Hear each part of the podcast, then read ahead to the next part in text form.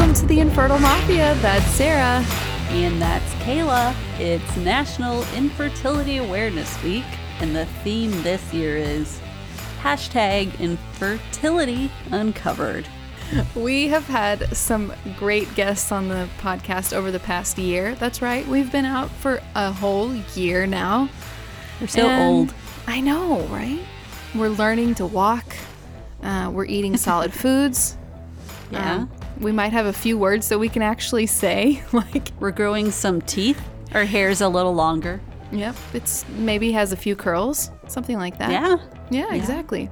We've had some great guests on the podcast that have uncovered lots of different aspects and perspectives on infertility. So we thought this week we wanted to give you an episode every day um, for National Infertility Awareness Week and give you updates on some of our Mafia members that we've included on the podcast and share some highlights from their interviews. There are some good updates. Yeah, there are. Yeah. So, without further ado, enjoy the special bonus episode from your mob bosses of the Infertile Mafia.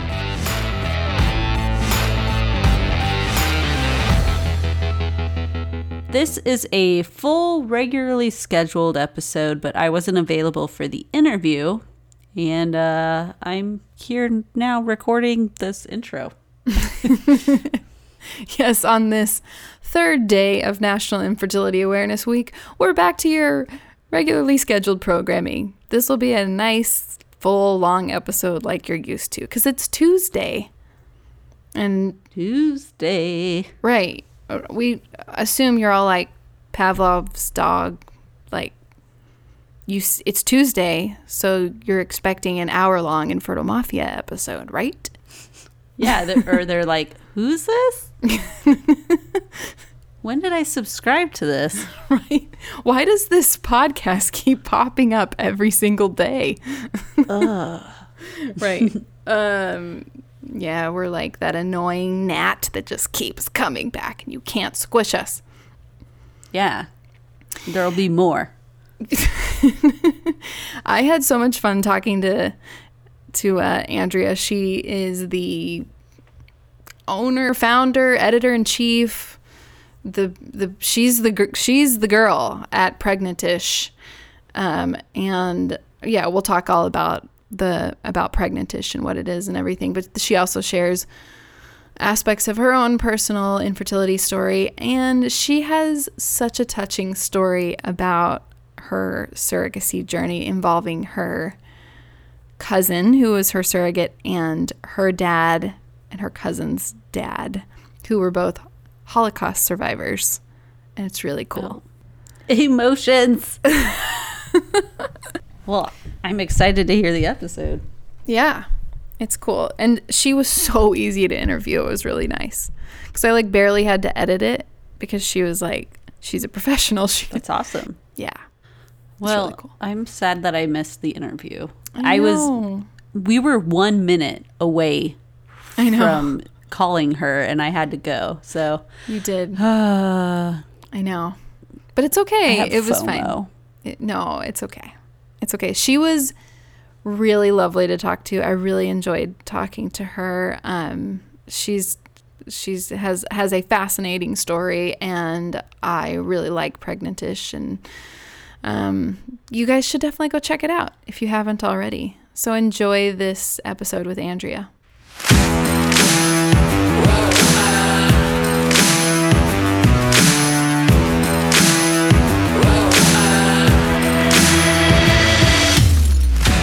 So, Andrea, thanks so much for joining us today. Um, Andrea is the founder and editor in chief of Pregnantish.com, an online lifestyle magazine helping people of all walks of life singles, couples, LGBTQ, people of color navigate fertility treatments and infertility.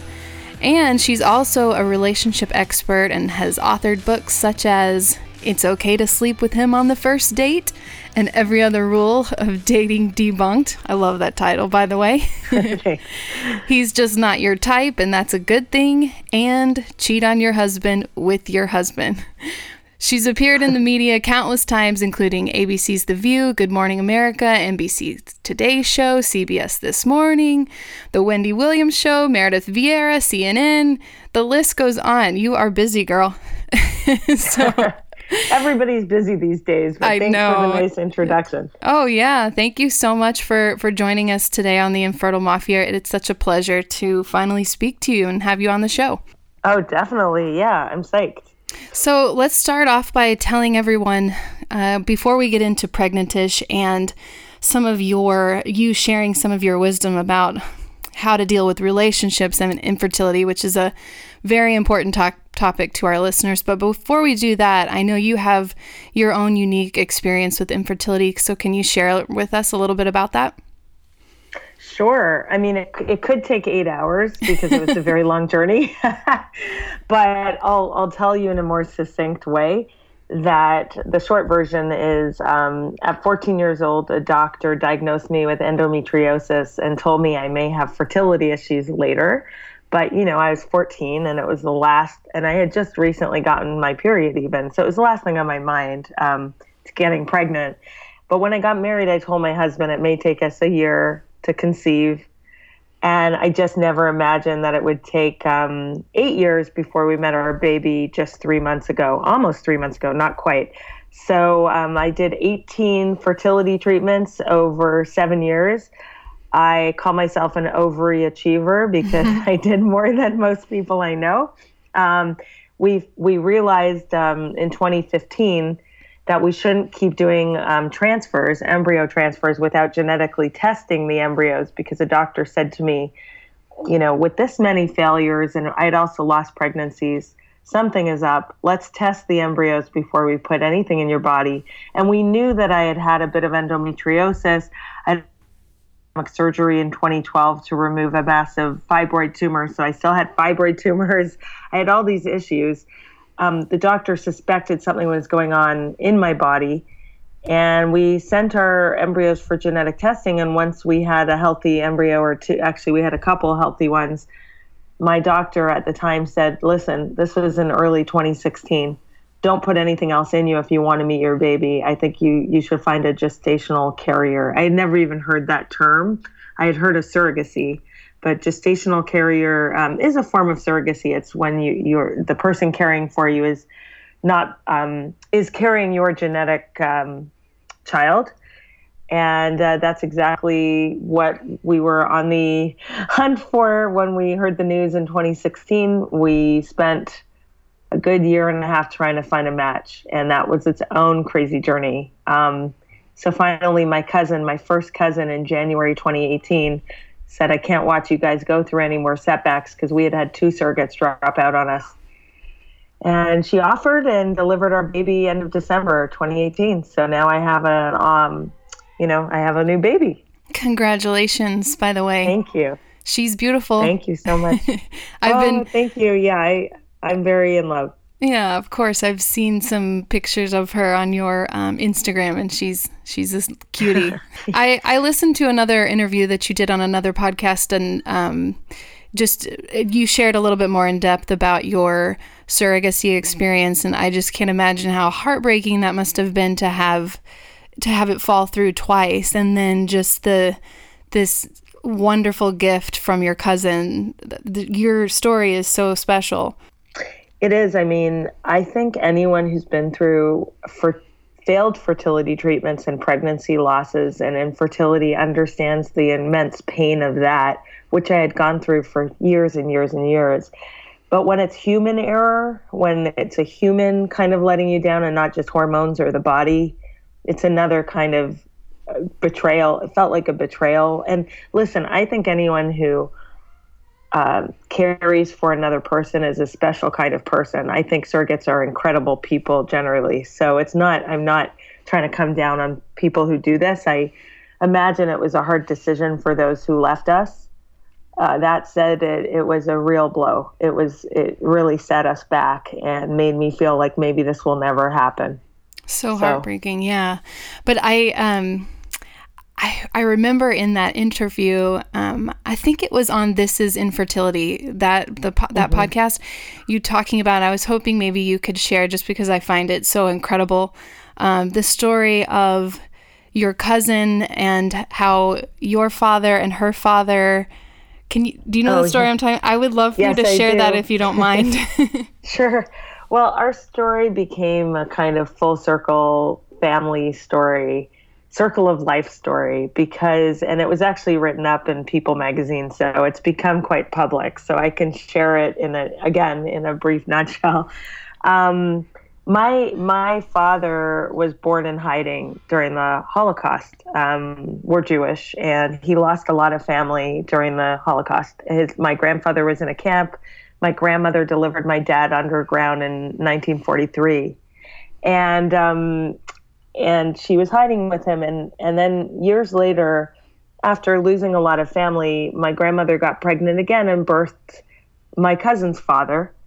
And so they have a 10 year age difference. And when um, my dad and his family escaped communist hungary in 1956 my dad carried my cousin's dad on his back and they escaped um, through a lot of bloodshed. I mean again uh, my dad's childhood was full of pain and looking for family and then escaping communism and a lot of trauma, I think. And um, when Alana offered, my cousin offered, I said, I think it's so incredible that my dad carried your dad on his back and now you have my back. And um, and she said, Andrea, let me, you know, try to help rebuild our family because on the Syrtash side, my dad's side and her dad's side, there's a handful of relatives. So many were killed. And that was a very powerful moment for both of us to realize that she could help me bring a baby into the world and expand our family. That's such a great story. Thank you so much for sharing that. Oh yeah, no, it's it's been, you know, I didn't even process it all until I started talking about it how extraordinary it, it is. And my grandmother, my cousin has my grandmother's name. She's her namesake. Okay. So it started to feel like my grandmother, um, who died many years ago, were part of this was part of this story because my grandmother and Alana's grandmother went through so much baby trauma, delivering my dad in hiding and everything she went through. She lost two baby boys. So for for my cousin, who's named after my grandmother, to help bring a life was was very special. Um, so yeah, no, I'm happy to share it. It's it's a, it's an amazing thing. Oh, thank you so much. Let's talk about Pregnantish.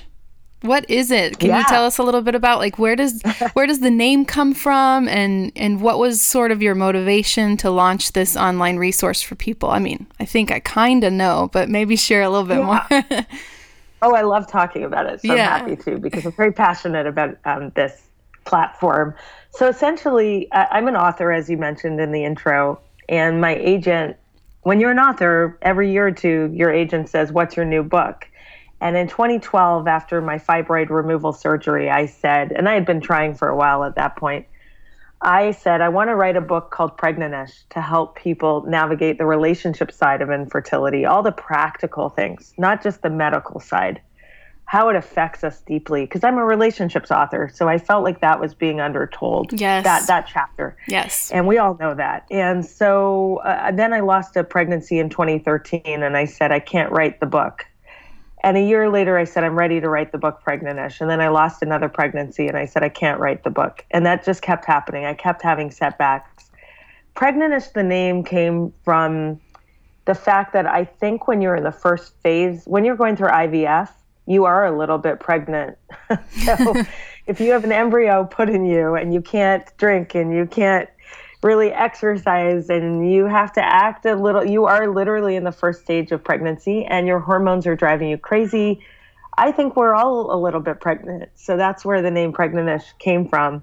I, I, disagreed with the idea that you can't be a little bit pregnant because when you go through fertility treatments, you are.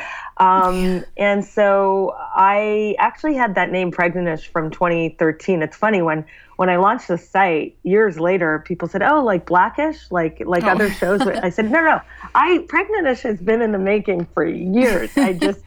so I had trademarked the name. Um, I just hadn't come out, and instead of it being a book, I realized it's a larger platform. My one of my friends said to me, "I'm struggling through IVF," and while I think it's a great book, I think it's a bigger it's a bigger thing. Um, telling the story of the lifestyle side, the emotional side, the relationship side is and and my big beef in the category and I know you guys get this. Anyone listening understands probably what I'm talking about immediately, but the content wasn't up to par with the um, at the time when I launched it with um, how how much this audience thinks about these issues, processes, thinks critically about it.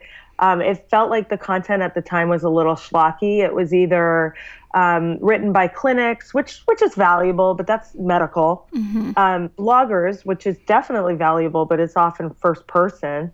Um, right. Advocacy sites like Resolve are incredible, but they have their own voice. I felt like a, a well sourced premium content platform was missing, and it was relegated to parenting sites. So, where did I find the best infertility lifestyle content? On parenting sites, which is a terrible place to go right. when you're suffering. Yeah. Um, so, in 2016, when I incorporated Pregnantish, we did some research and there really wasn't another site, media site, that was dedicated solely to helping people navigate this. And that's why I launched it um, at the time. So I launched it really, soft launched it uh, January 2017, but we incorporated and trademarked and all of that um, in 2016. Yeah. I, th- I, think we, as I'll speak for Sarah here with the podcast, can totally relate to what you're talking about. Um, because you're right. A lot of the information is very clinical, which is great and very helpful, or anecdotal, which is also great. Um, mm-hmm. and and very relatable. And we you need you need you need both things. But I think mm-hmm. one goal that we had with the podcast was to bring in a lot of those voices in one place, whether it's interviewing an RE, which we were finally able to do a couple weeks ago, or, you mm-hmm. know, just sharing stories from listeners. And you need kind of that balance, and you're doing a great job with your with Pregnantish with that. I've read some of the articles, and I'm curious um, how how what is your process like? How do how are you able to?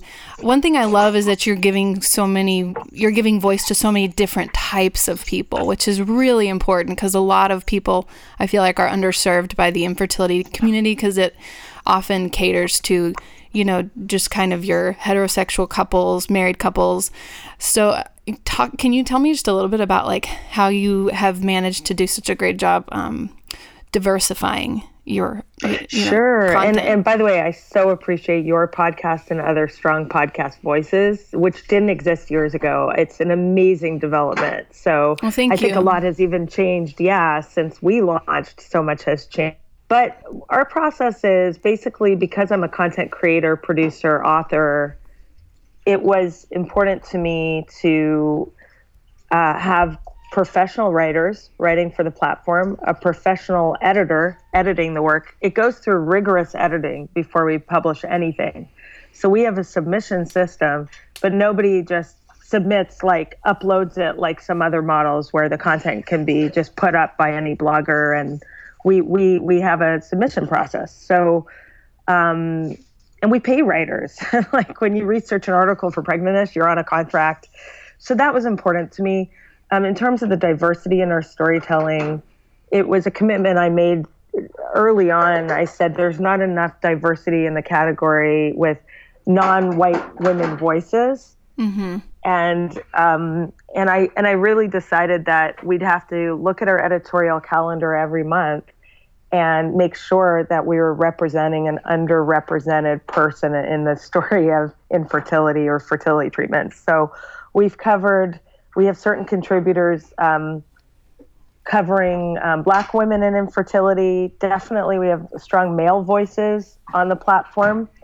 And um, Asian Americans and all kinds of, and trans. Uh, we were one of the early sites to cover trans IVF in our LGBTQ category.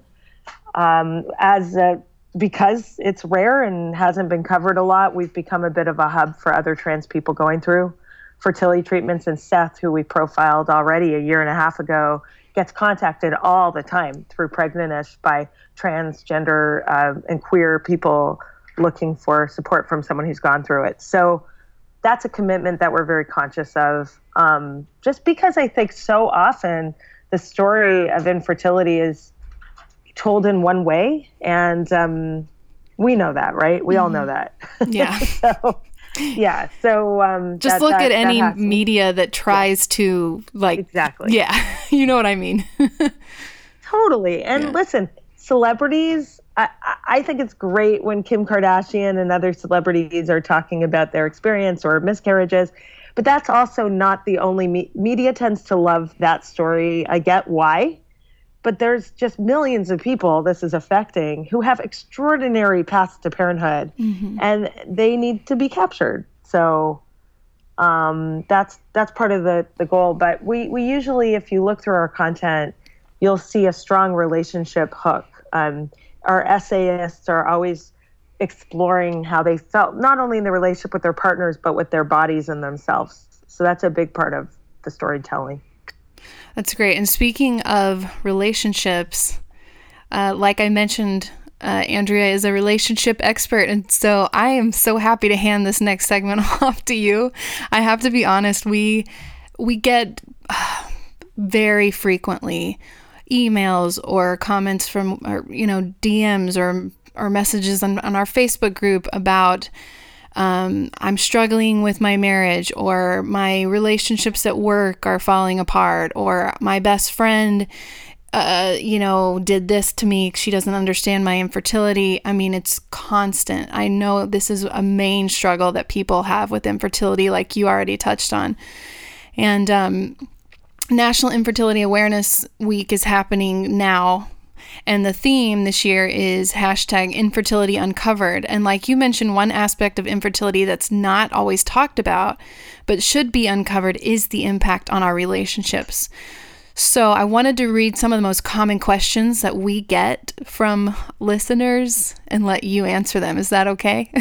I love that. Yeah, let's do it. Awesome. All right. So, first, I'm worried about my relationship. All we do is fight. We've been trying for so long. We're so stressed. What advice can you give for getting through this difficult time? Well, my first, it's a very common question.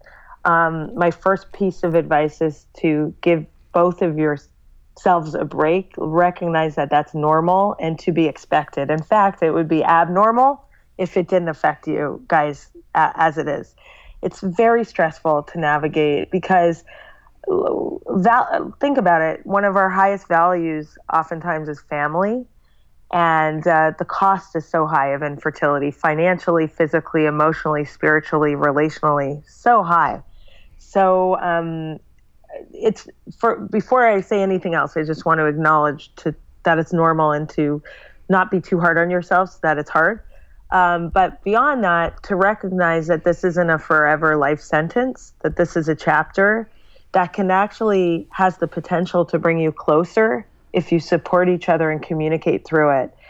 Couples on average don't break up over infertility. There have been studies about this. So if you're going to break up because IVF didn't work or you suffered a miscarriage, this is a sad but true fact. You're probably going to break up over another life event. Um, so long term, we haven't seen that couples um, break up over infertility for the most part. Uh, they do experience challenges. The hope is that you can find support not just with each other, but with trusted friends, family, clergy, community, therapists, whatever it looks like. Because one one key piece of advice I'd give is not to be each other's hero. Sometimes when you're both suffering through a chapter together, you want the other person to be the number one person there for you, but he or she may not be able to in that moment be there how, you need it. So as much as you want to support each other and and share with each other, have your go-to people outside of your relationship so that you you have a place to process and vent. And I think that'll help everyone. And just communicate as much as you can through it how you're feeling without blame. so easy to blame each other for failures or setbacks. Mm. Um, the best thing you can do is acknowledge this is hard. Yeah, this sucks, and hug. you know, and cry.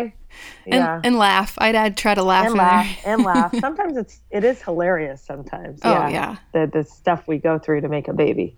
if you can step back and look objectively at some of the things you're doing, it's pretty. It can be pretty hilarious. Mm-hmm. Which has been That's a absolutely true. yeah. So, second question My partner and I aren't on the same page with fertility treatments. We want to proceed on different paths. What do we do? this is also common. My first piece of advice, it, well, I don't have all the context, obviously, but so I don't know where this couple is in terms of even knowing what their fertility looks like. Um, if they haven't done kind of a workup like blood work, ultrasound, or and also checking sperm and you know th- those that's a good first step because if you're on different pages with your partner one is ready to start trying and one isn't and the other is nervous about timing or or fertility windows i think it's worth saying we don't need to start trying immediately but what's important as a next step to me is at least having a good window into what's happening in our bodies. Can we both agree that, that that's a good thing and and from there we'll make more educated decisions um, I think at the very least, someone who's not ready to start trying would agree to that. And if he or she doesn't, I think you have a bigger issue on your hands. Like, do you really want to have children together? Yeah. Because that's something you do need to look at. And, unle- you know, that's just the reality. Right. That actually feeds into another question. I'm going to go a little bit out of order here. Um, that says fertility treatments feel very one sided to me. I feel like I do all the work and my partner doesn't want to be involved. How can I get him or her to join me as an equal in this endeavor? Yeah. Well, um, It's tough. Most, well, I, we can replace fertility with any challenge in a relationship. That's really the truth. I mean, Yes. If you feel unsupported by your partner through a life challenge, the first question I have for the listener is how have you expressed that to your partner? How can you express that in a way that he or she will hear it without feeling attacked? So instead of saying, you never do blank, you're never there for me, you don't want to frame it in a negative, accusatory way. Mm-hmm. That shuts down all communication. And I have a lot of chapters on this in my books about how to get what we need is by being direct, not by being aggressive, not by being passive, but not by being passive aggressive, by being direct Yeah. and with respect. So, so what does that look like? How can you invite dialogue and tell someone, you know, I I feel like I could, I really want to share with you after a, an appointment. I really want to share the experience with you. Um, because it feels really isolating for me. Like, is that okay? You know, just invite dialogue. Um, that's going to at least bring things to a better level. But the second thing I'm going to say is what I what I said before. Your partner can't always be your main support system. You want your partner to be supportive, but sometimes you have to give yourself what you're waiting for someone else to give you. Um, if you if you need more support, and your partner doesn't have the capacity, maybe even emotionally right now, he or she doesn't have the capacity and processes differently, who who else can you go to so you're you're really not alone through this? Um, that's an important question. So you're taking care of yourself.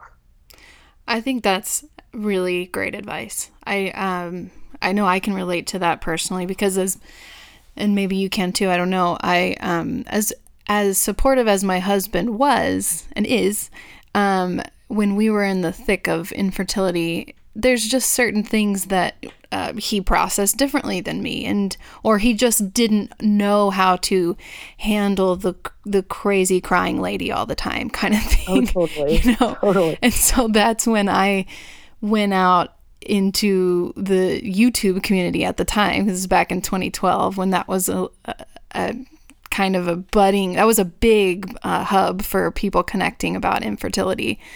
And I kind of found my people. That's how I met Sarah, my co host, and we're still friends to this day. So it just goes to show you kind of the bond um, the strength that you get from other people that are you know going through something similar to you and and also to your point the um the even if as as supportive as my husband was, he couldn't really get the all the emotional aspect of of being the person, you know, the woman going through certain things. So that was important to me too to actually talk to other women that were, you know, doing mm-hmm. the progesterone shots or doing all the wanding, etc. So I think you're, you're totally right. right. I mean, that's the greatest blessing for me too through this sucky experience. Yeah. The community of people I've met uh, that are amazing, incredible. So yeah. Find find your people. You know, my friend Kate at Resolve New England always says that. Find your people, and um, those people often are online. But also, even if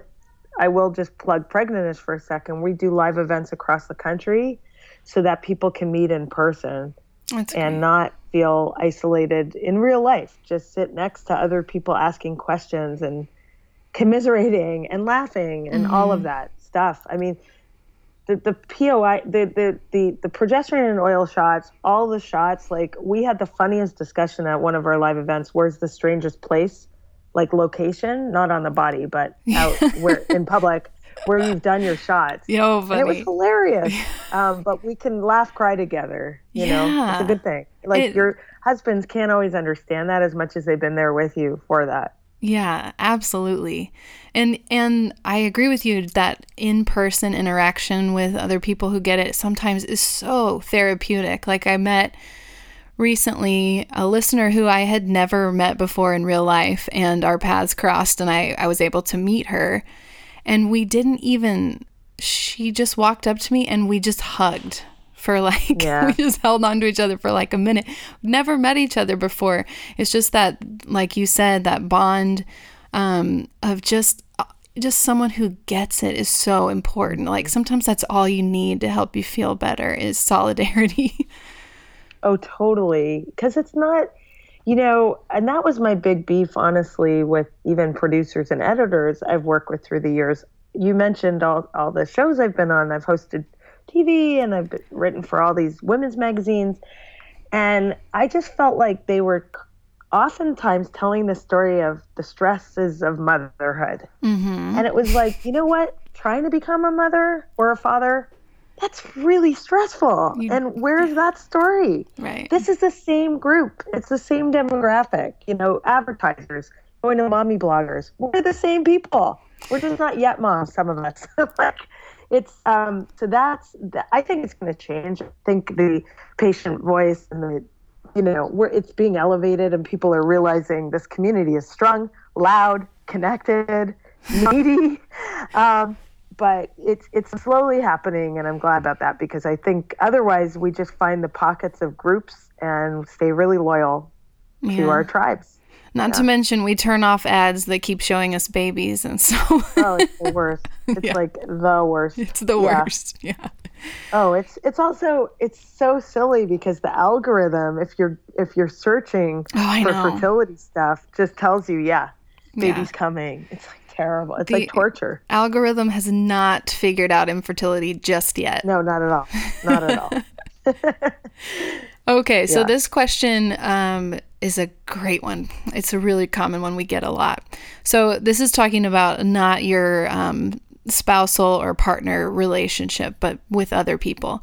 So this one's the people closest to me just don't get it. It feels so isolating. How do I deal with their insensitive comments or bad advice? You know, the the old just adopt a crowd or just relax oh, yeah. or put yeah. your legs above your head. Oh my god, it's the worst. Mm. I actually want to ban the words just mm. and should and at least when it comes to infertility advice. Those are all of those words minimize what people go through. Yes. Um, you should just uh, none of these things get a surrogate adopt. None of these things are like overnight easy decisions. They all are intentional pun labor intensive.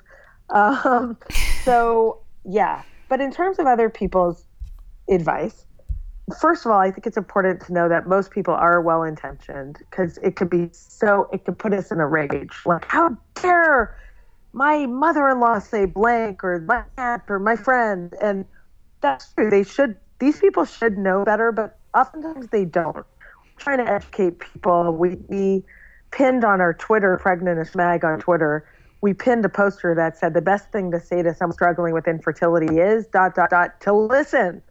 Don't say anything. so, um, it's like it was a bit of a, a joke, but it's the truth, and we all know it. Um, so I think we have to teach people what we need because they they are usually well intentioned. You you have different uh, choices when someone says something to you like just adopt or just do whatever, just relax and it'll happen if someone says just relax, I used to say to them, you know, I have blocked tubes, endometriosis, fibroid tumors. And sometimes I'd even go a step farther and kind of probably sound really annoying and say the CDC defines infertility as a disease. So I don't know if relaxing will, will really help me. My favorite was when um, someone I know who's pretty negative told me to think positively. Mm. People who know me know I'm generally a very optimistic, outgoing, optimistic, happy person. Yeah. But with infertility, I was tested, as we all are, and I'd have really hard days. And when someone would say, Well, you just have to think positively, and these were negative people telling me, mm. I would say, No, I think what I need to do is feel what I'm feeling because this is very stressful. But thankfully, there's there's help I can get because I have a medical issue. So I would educate people, but but I try to do it calmly, and that took time. The final thing I'd say about it, because I had seven years of practice, um, and by the way, even when my cousin was carrying my my baby, there was a lot of ignorant comments oh, about sure. her being the mother and how how like it's it's just, there people just don't know. So um, I think now I, I I started to realize I'm not gonna always take it personally because they, they just it's ignorance. Mm-hmm. So how can I respond in a way that I'm not getting getting too emotional because then it's just going to be counterproductive but that I can educate them a bit. Right. Um, and so that became my goal. It's so hard. It is. It's really hard.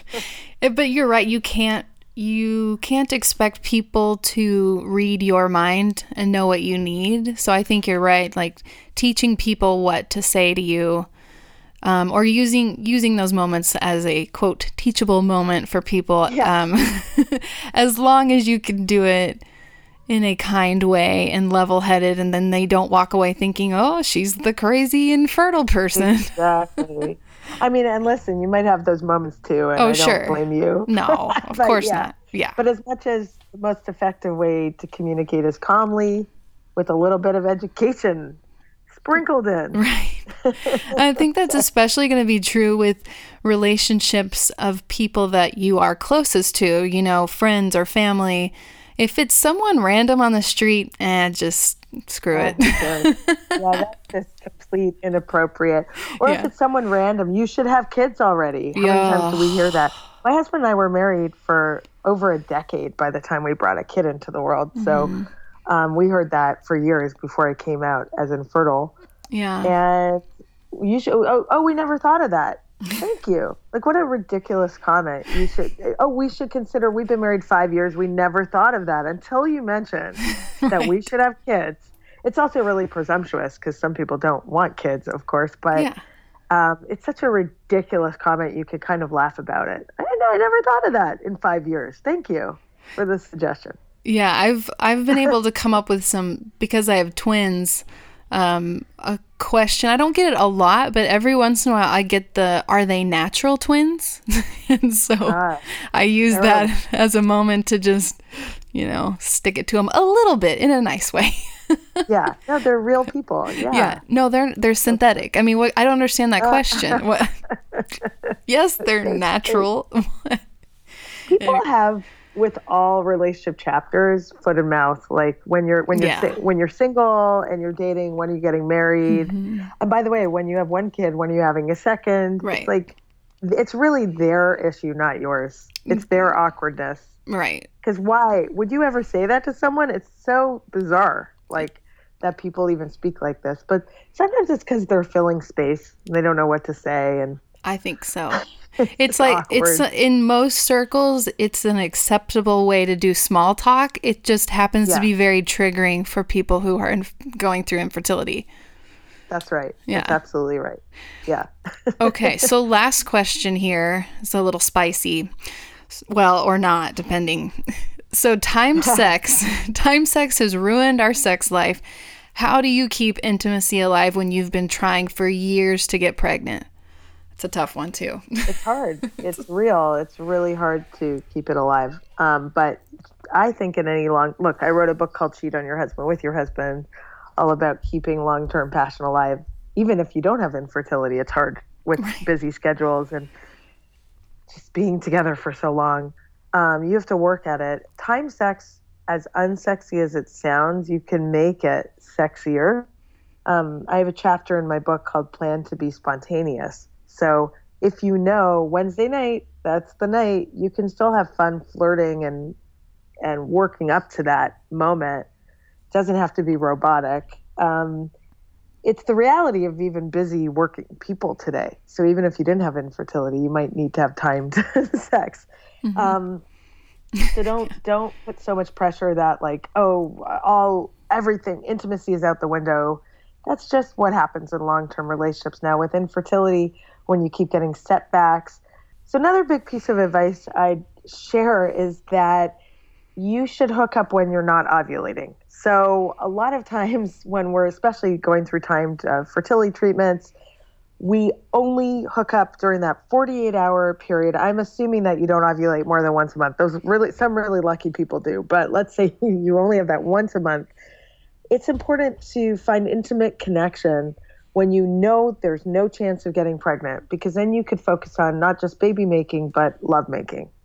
We had um we had someone in our Facebook group tell us one time that she this this this was a conversation going back and forth like how do you keep the the uh, spice alive and she said something like well we just have sex every day so we know we oh don't oh miss God. the window and the rest of us no. were like girl you're like the Energizer yeah. Bunny.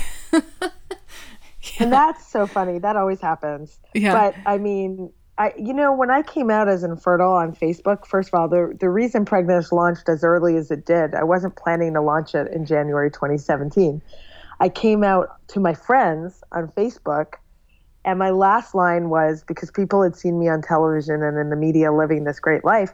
My last line was, "So don't judge a Facebook by its cover." Mm-hmm. And I just want to share that too because we we measure up our lives and our relationships based on what we see, what we hear. We really truly don't know what's happening behind the scenes. For every person you know struggling with infertility, there are a lot more that we don't know about that we're working with, that we're interacting with, that are more private about it. And so we shouldn't make assumptions that oh, that person's so lucky. Uh, they they have a baby. You don't know what their path was to that baby, and um, it's very easy to feel like the only one or the unlucky one.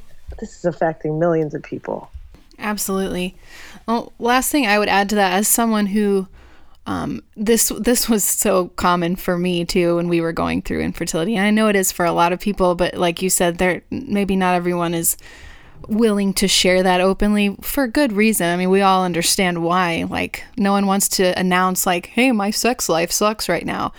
but I think um, something you said earlier in the beginning about this, remembering that this is just a just a chapter and not the whole book here and this time mm-hmm. is gonna pass eventually and so don't beat yourself up if you know months and months go by and you're not having hot sex. Like it's okay. It'll be okay. It's totally okay. and and like there may even be an opportunity to bring you guys closer.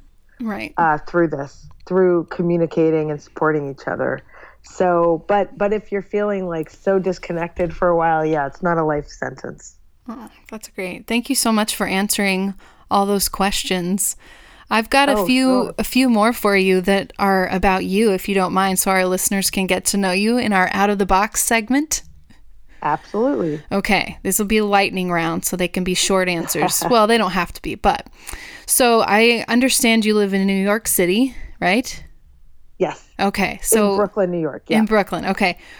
I know there's a I know there's a distinction. I don't want to well, mess that up. New York City, I should say. It's still one of the boroughs of Brooklyn. I'm across the bridge from Soho. I walk to the city, so it's not. I should have just said yes. Yes, I live in New York. what is your favorite thing about living in in New York? I love that everything's in a three block radius. My favorite uh, grocery store, my favorite restaurant, uh, dry cleaners, great cafe and bookstore. Everything's right here. That's uh, all the time. New York has that. That's great. Have you lived there your whole life? Is that where you're from? No, I grew up in Toronto, Canada, and then I lived in San Francisco for a short time, and then I've lived in New York now for 13 years. So I'm still a Canadian in New York. I apologize more than many New Yorkers when I'm brushing up against people on the subway. But um, no, the other thing I love about New York, aside from the convenience, I should add, is just the drive and the passion of the people. So even when people have chutzpah and they're like being so inappropriate, and I just feel like this is a city with a real energy of people who who feel moved by life, and I I appreciate that. I really like. I was gonna say you're way too nice to be a, like a true blue New Yorker. No, I'm just kidding. just Well, kidding. You know, I've assimilated a little bit. Yeah. uh, what is your favorite junk food? Oh my gosh, how much time do you have? Uh, well, oh, cookies. I guess cookies. Oh, what kind? I've never met a cookie I didn't like, so Really? I don't, Even- I I feel like I can't discriminate. I mean, I guess a good chocolate chip, fresh baked chocolate chip cookie. Okay. Would- How do you feel if someone qualify? throws raisins in there? No, I'm all I'm down with raisins. Okay. I really like all cookies. I yeah. So cookies, but I I'm a very variety seeking person. So usually I need to have like something salty in one hand and a cookie in another, and I'll go between the two. Okay, gotcha. We like to mix the salty and sweet. I like that. Yeah, yeah. Um, That's why I like New Yorkers. there you go. You're adding a little bit of sweetness to their saltiness. It's a good mix. Yeah. Are you a cat or a dog person? Dog. Do you have a favorite 90s jam? Oh my gosh, it's Uh, too hard to choose. that's so hard. I love the Beastie Boys. That's like early '90s. I think. Really? Okay. Yeah. Yeah. Pass the mic. Maybe I I'll. don't know if it's, and I wasn't even living in Brooklyn at the time. Oh. Um, I no, I've also late '90s. Like even it's so funny. I wanted that th- that way. hmm Backstreet Boys? Absolutely. Yeah, I mean, was one of my favorites at a time. Like it's just funny. Oh, uh, yeah. I mean, how can you not? So I assume your Backstreet Boys not NSYNC. Yeah, Okay, we can. I we, mean, I, and I've moved on. I should say, but um, I like the hip hop a lot from the '90s. uh-huh. That, that's really my jam. And then I like if I'm gonna pick a boy band, that's yeah, that's the one I like. I'll forgive you for that one, but oh. what's the last thing you watched on TV? Ooh, what's the, oh? I've been watching an Israeli series on Netflix called When Heroes Fly, Mm. and it's kind of like a Lost meets a thriller meets uh, a lot of different genres in one. It's very captivating. So I think that's the last thing I watched on television. What was it called again? It's called When Heroes Fly. There are a few shows, Fauda, When Heroes Fly, that I just got so sucked into, and they they kind of have a thriller action, but they have deep storytelling emotionally with the characters. So they're character driven. I always like character driven shows. So, uh, yeah, I don't watch as much TV as I used to. We got rid of uh, we now we have you know Netflix and Hulu, and I'm I'm too lazy to look through 800 channels. Yeah. Um, I have. I'm even on a TV show now in real time. I'm I'm on five episodes of a show on the Reelz channel. I haven't even watched it. Oh, So. okay. Yeah, it's, it's called uh, Irreconcilable Differences, and I shot it last year. And I've been on TV shows through the years that I haven't seen because I don't have the channel. It's kind of funny. Oh, that is funny. They don't like send you a clip or a copy or I, something. I could probably ask the network. Yeah, but um, is That that, sounds so like the way I'm saying it sounds really weird, but I've been so tied up with pregnantish that I, I Mm-hmm. kind of forget that I'm on this show. But if any of your listeners have Reelz, they'll probably see me at some point on that show. is it what kind of show is it? Is it like a uh, Just me commenting on celebrity divorces. Oh, okay. I, I still do. So one funny thing I'll say quickly, when I when I started Pregnantish and people knew my media life and my books and TV and whatever, they'd say, "Oh, so you moved on from the relationship thing to the infertility thing?" And I'd say, "It's the same thing." I'm just looking through the lens of, you know, it's still a relationship chapter. Yeah. So I'm still doing romance and dating and sex and infertility, which um, is under the same umbrella. So yeah. Right. You mentioned earlier that you're Jewish, so and staying on the topic of TV, have you seen The Marvelous Mrs. Maisel? Yes, I actually know the creator of it, and it's funny because um, he's a Canadian, so Oh. um, in New York. Yeah, Oh, really? yeah. Do, what do you uh, think of the show? I think it's fun and whimsical. I haven't really gotten into season two yet, Okay. but um, if I if I pick, there's a show, another Netflix show called Shtisel, which is Oh. with Orthodox people and their crazy love stories and underground things happening. I've gotten really into that show too. Yeah, but it's it's funny when you live in New York. Um, you know, they sell knishes on the street here, so like Arab people sell Jewish food here, and it's it's such an ethnically diverse. Why I love Brooklyn is, you know, black people are alongside Orthodox Jews, alongside Arabs, alongside Indian and Chinese, and it's so diverse. yes. Toronto was like that too. That that's like one of seriously my favorite parts of Brooklyn. But um, what do you think of Maisel? Do you watch it? Yeah, I do, and I I really enjoy it. I I actually even listen to uh podcast. I, I don't listen. I don't watch that much TV either. But I like. Yeah. I actually like hearing people talk about TV more than actually watching it myself. I'm one of these weird people. You probably like podcasts. I do. I happen to like them quite a bit. I find them much more accessible than TV because you can listen to them anywhere.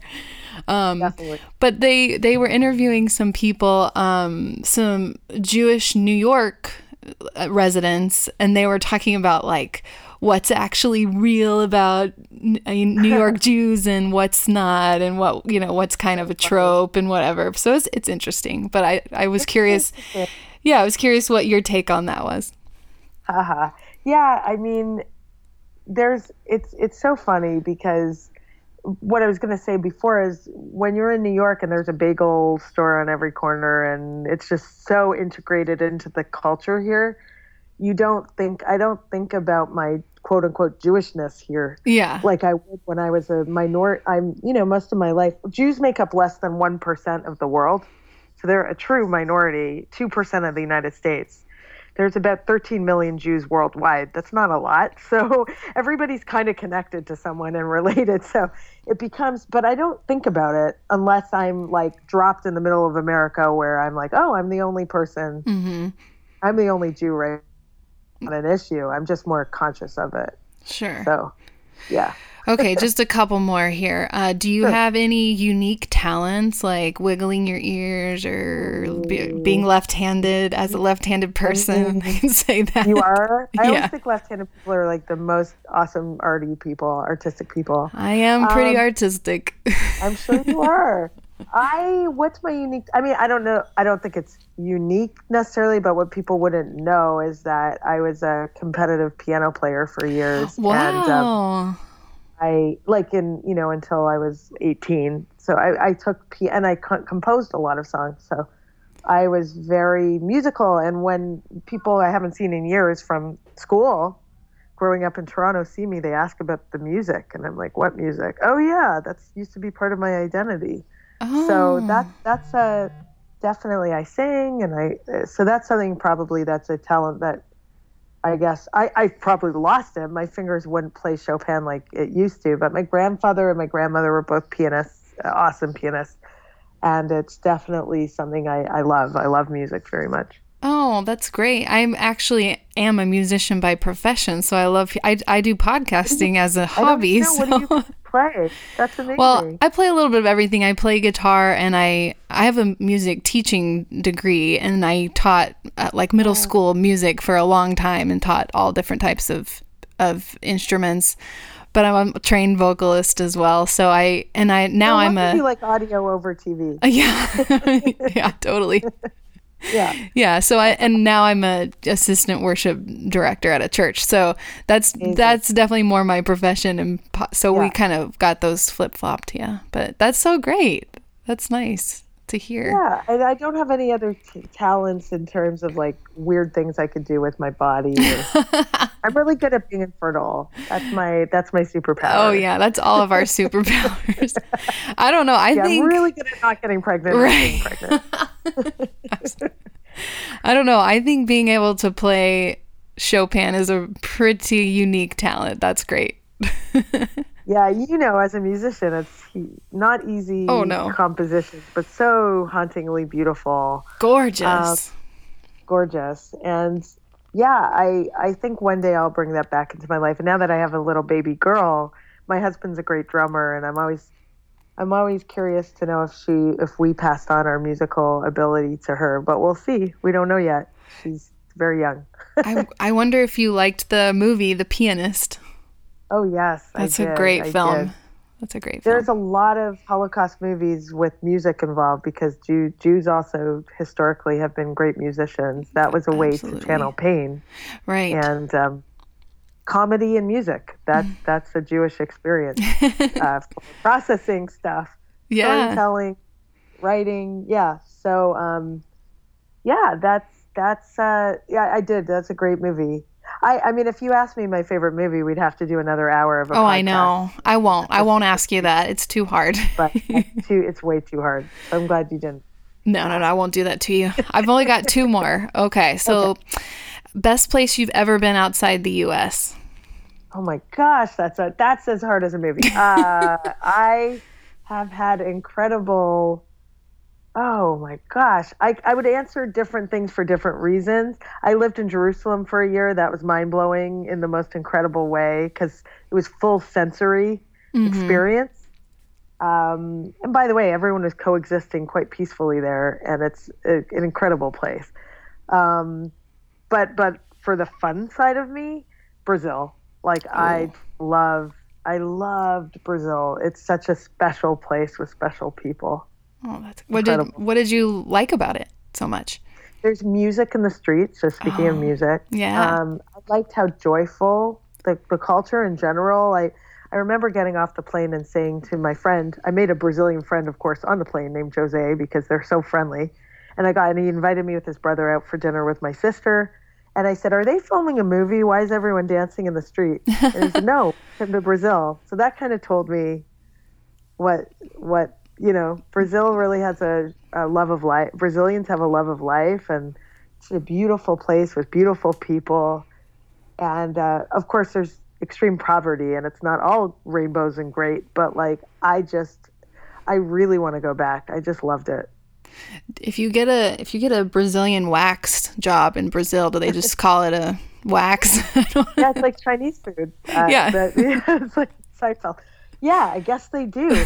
Listen, I did not want to be in a bathing suit on a beach in Rio. Oh my I will say that. gosh. It's like beyond. Unbelievable. I, I felt like, yeah, just not um, not looking my best compared to Brazilians. But and by the way, I used to be told because I have dark features like dark hair, people in Canada would say, "Oh, you kind of look like Latina or Brazilian." But the minute I got off the plane there, I was like, I wish I looked Brazilian. I do not look Brazilian. I mean, they are a very exotic, special mix of African and white and South American, and they're just beautiful people. they they are. not all, you know, obviously there's diversity there too, but that was that was that was a very awesome place. And then, yeah. Anyway, I could go on. Uh, travel is one of my great great joys. I've done some travel writing just so about romance, just so I could really get out there and see more of the world.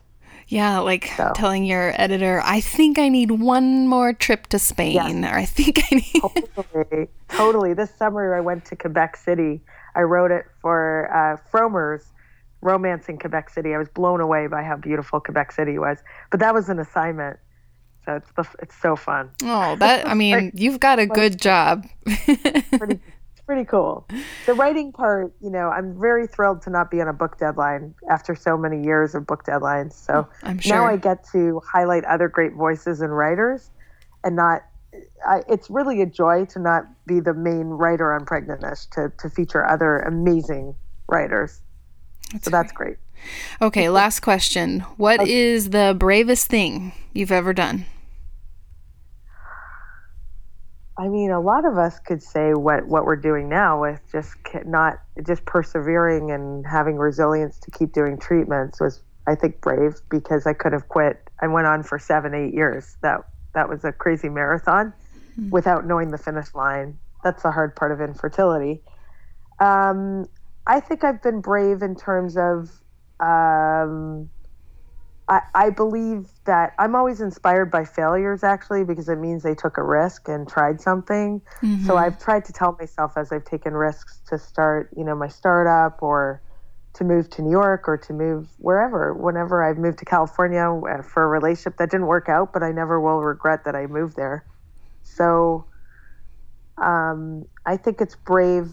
Any of your listeners who are speaking their truth, whatever that is, living authentically, that's brave because it's a lot easier to press snooze on life and do the same thing all the time and not challenge yourself to rise up to your potential of, of who you really should be in this world because I think it's a kind of Oprahism, but we're all given unique gifts and the world wants to access that. And so don't deny not just yourself, but others of your gifts. I think that's that's brave. And the world needs all of your gifts. Yeah. Yes. Those definitely. are great parting words. Before you go, though, can you tell all of our listeners where we can find you and Pregnantish and all the things and all the places? Absolutely. Well, I'm the only one in the world with my name, so I'm sure Infertile Mafia will put up my name, Andrea Syrtash. You could find all my books and my site, andreasyrtash.com. I don't expect you to remember my name, so that's how you'll see it. Or you'll remember my book titles probably Cheat on Your Husband with Your Husband, for right. instance. But in terms of Pregnantish, um, we are at Pregnantish on all social media. We have very active Instagram, Facebook. Uh, on Twitter, we're at Pregnantish Mag. That's a long story, but that's where you can find us there. and um, we have a newsletter, and my biggest goal is to support the community. I there's nothing more I mean, I'm so lucky and so grateful whenever people reach out. Just know that we hear you and we're here. And um, just, I hope you, your listeners keep in touch with Pregnantish because we're doing some exciting things coming up. You're going to hear more about us. We're, we're starting a podcast. It's coming out National Infertility Awareness Week. Awesome. Um, yeah. And it's, it's, um, what's it going to be called? It's called Pregnantish. I, I figured, um, but just in case. yeah, no, yeah, absolutely. And I'm doing that with Midroll Media. Midroll does Conan O'Brien show and Dr. Phil and some really big podcasts. So I have a lot of pressure on on me. Oh well, congrats! But I'm up for the challenge. It's uh, because this this topic is endlessly interesting. It will be very different from your beat.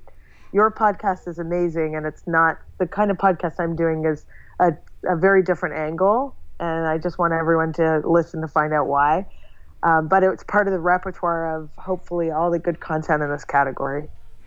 Absolutely. Yeah. And and I, I'm sure a lot of our listeners have already been to pregnantish.com and we've been talking about it for several weeks now, plugging the survey um, for the. Yeah, absolutely. Because I think, and we did a whole episode on changing clinics and changing doctors. Oh and.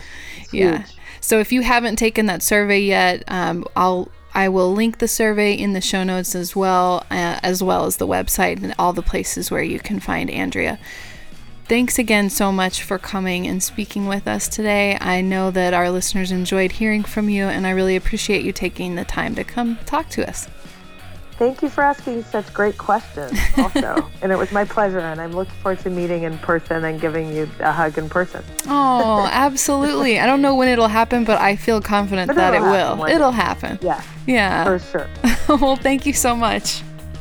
Take care. All right. Bye bye.